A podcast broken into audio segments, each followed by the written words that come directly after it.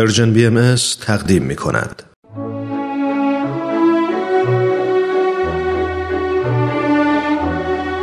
همراهان عزیز و گرامی امیدواریم هر کجا که هستید شاد و تندرست باشید.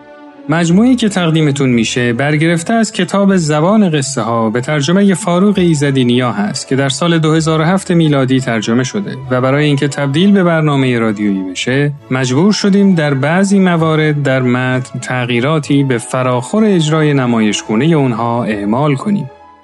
از شما دعوت می‌کنم به برنامه‌ای که امروز براتون در نظر داریم توجه کنید.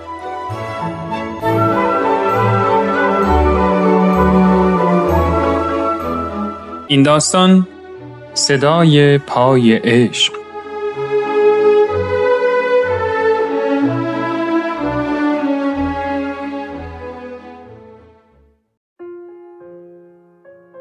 اون شب وقتی به خونه رسیدم دیدم همسرم مشغول آماده کردن شامه.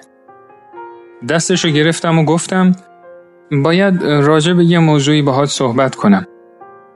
اونم آروم نشست و منتظر شنیدن حرفای من شد. موضوع اصلی این بود که من می‌خواستم از اون جدا بشم. بالاخره هر طوری بود موضوع رو پیش کشیدم. ازم پرسید چرا؟ اما وقتی از جواب دادن تفره رفتم عصبانی شد و در حالی که از اتاق غذاخوری خارج می شد فریاد زد و گفت واقعا که تو مرد نیستی اون شب دیگه هیچ صحبتی نکردیم و اون مثل ابر بهار اشک میریخت. می‌دونستم که می‌خواست بدونه که چه بلایی سر عشقمون اومده و چرا. اما به سختی می‌تونستم جواب قانع کننده ای براش پیدا کنم. چون من دلباخته یه دختر جوان به اسم دویی شده بودم و دیگه نسبت به همسرم احساسی نداشتم.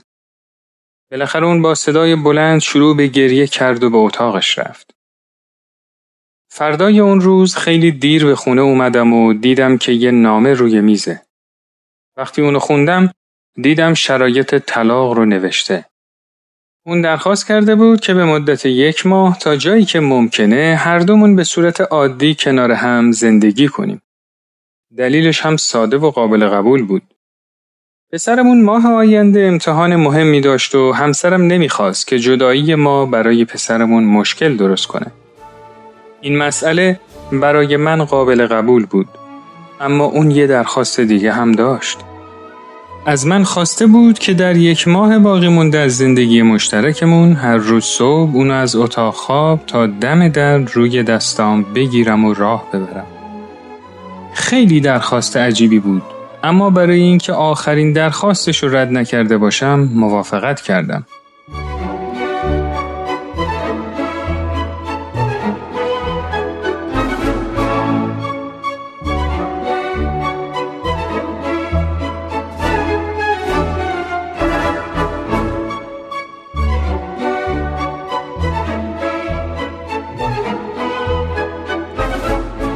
بالاخره اون روز رسید و من اونو با دو دستم بلند کردم.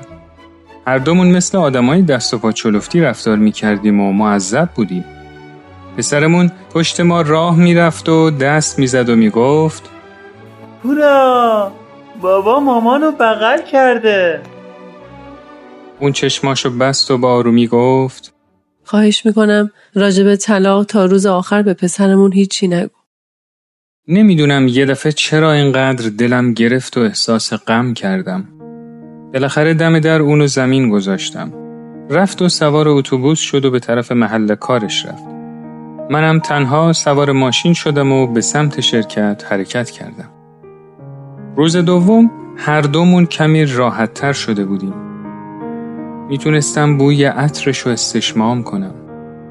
عطری که مدت ها بود از یادم رفته بود.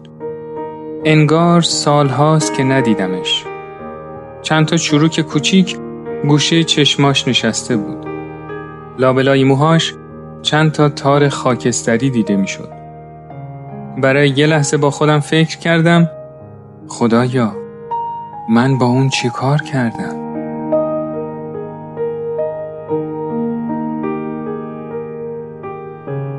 روز چهارم وقتی اونو روی دستام گرفتم حس نزدیکی و صمیمیت رو دوباره احساس کردم. این زن زنی بود که ده سال از عمر و زندگیشو با من سهیم شده بود. من راجع به این موضوع به دویی هیچی نگفتم. هر روز که میگذشت برام آسونتر و راحتتر می‌شد که همسرم رو روی دستام حمل کنم و راه ببرم. با خودم گفتم حتما ازوله هام قوی تر شده. یه روز با صدای آروم گفت دیگه هیچ کدوم از لباسام اندازم نیست همه لباسام گشاد شدن و من متوجه شدم که اون توی این مدت چقدر لاغر و نحیف شده و به همین خاطر بود که من اونو راحت حمل می کردم. انگار وجودش داشت ذره ذره آب می شد. انگاری یه ضربه محکم به من وارد شد. ضربه ای که تا عمق وجودم و لرزوند. ناخداگاه بلند شدم و سرش رو نوازش کردم. همسرم به پسرم اشاره کرد که بیاد جلو و به نرمی و با تمام احساس اونو در آغوش فشرد. بعد اونو در آغوش گرفتم و حرکت کردم.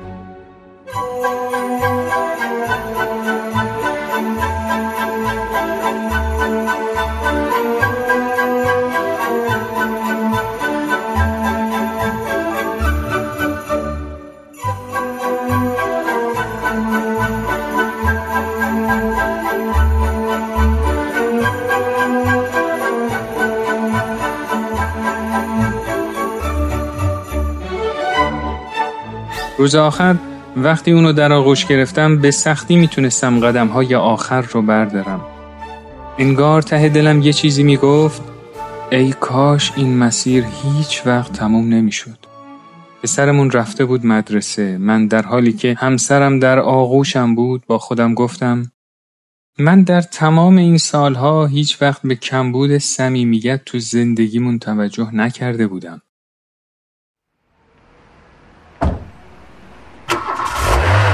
اون روز به سرعت به طرف خونه دویی رانندگی کردم. وقتی رسیدم دویی در رو باز کرد و من بهش گفتم متاسفم من نمی‌تونم با تو ازدواج کنم. اون حیرت زده به من نگاهی کرد. به پیشونیم دست زد و گفت ببینم فکر نمی کنی تب داشته باشی؟ من دستش رو کنار زدم و گفتم نه متاسفم این منم که نمی‌خوام از همسرم جدا بشم. دویی انگار که تازه از خواب بیدار شده باشه در حالی که فریاد می‌زد در رو محکم کوبید و رفت.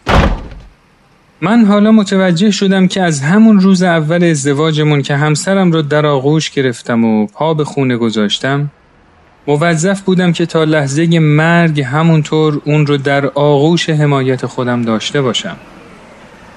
من از پله ها پایین اومدم. سوار ماشین شدم و به گل فروشی رفتم.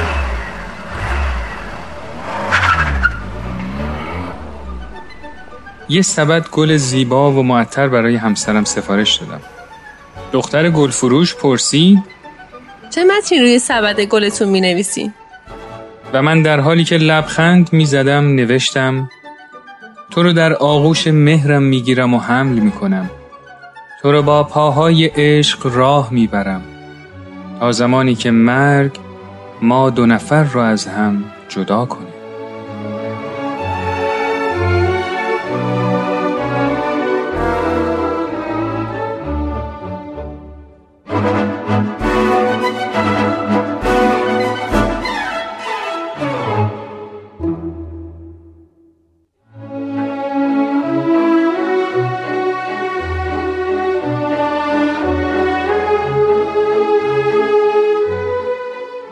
دوستان و همراهان عزیز امیدوارم که از این داستان لذت کافی رو برده باشید.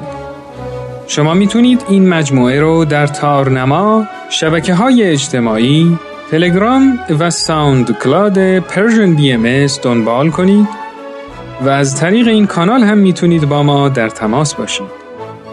تا برنامه دیگه و داستانی دیگه روز و روزگار خوش.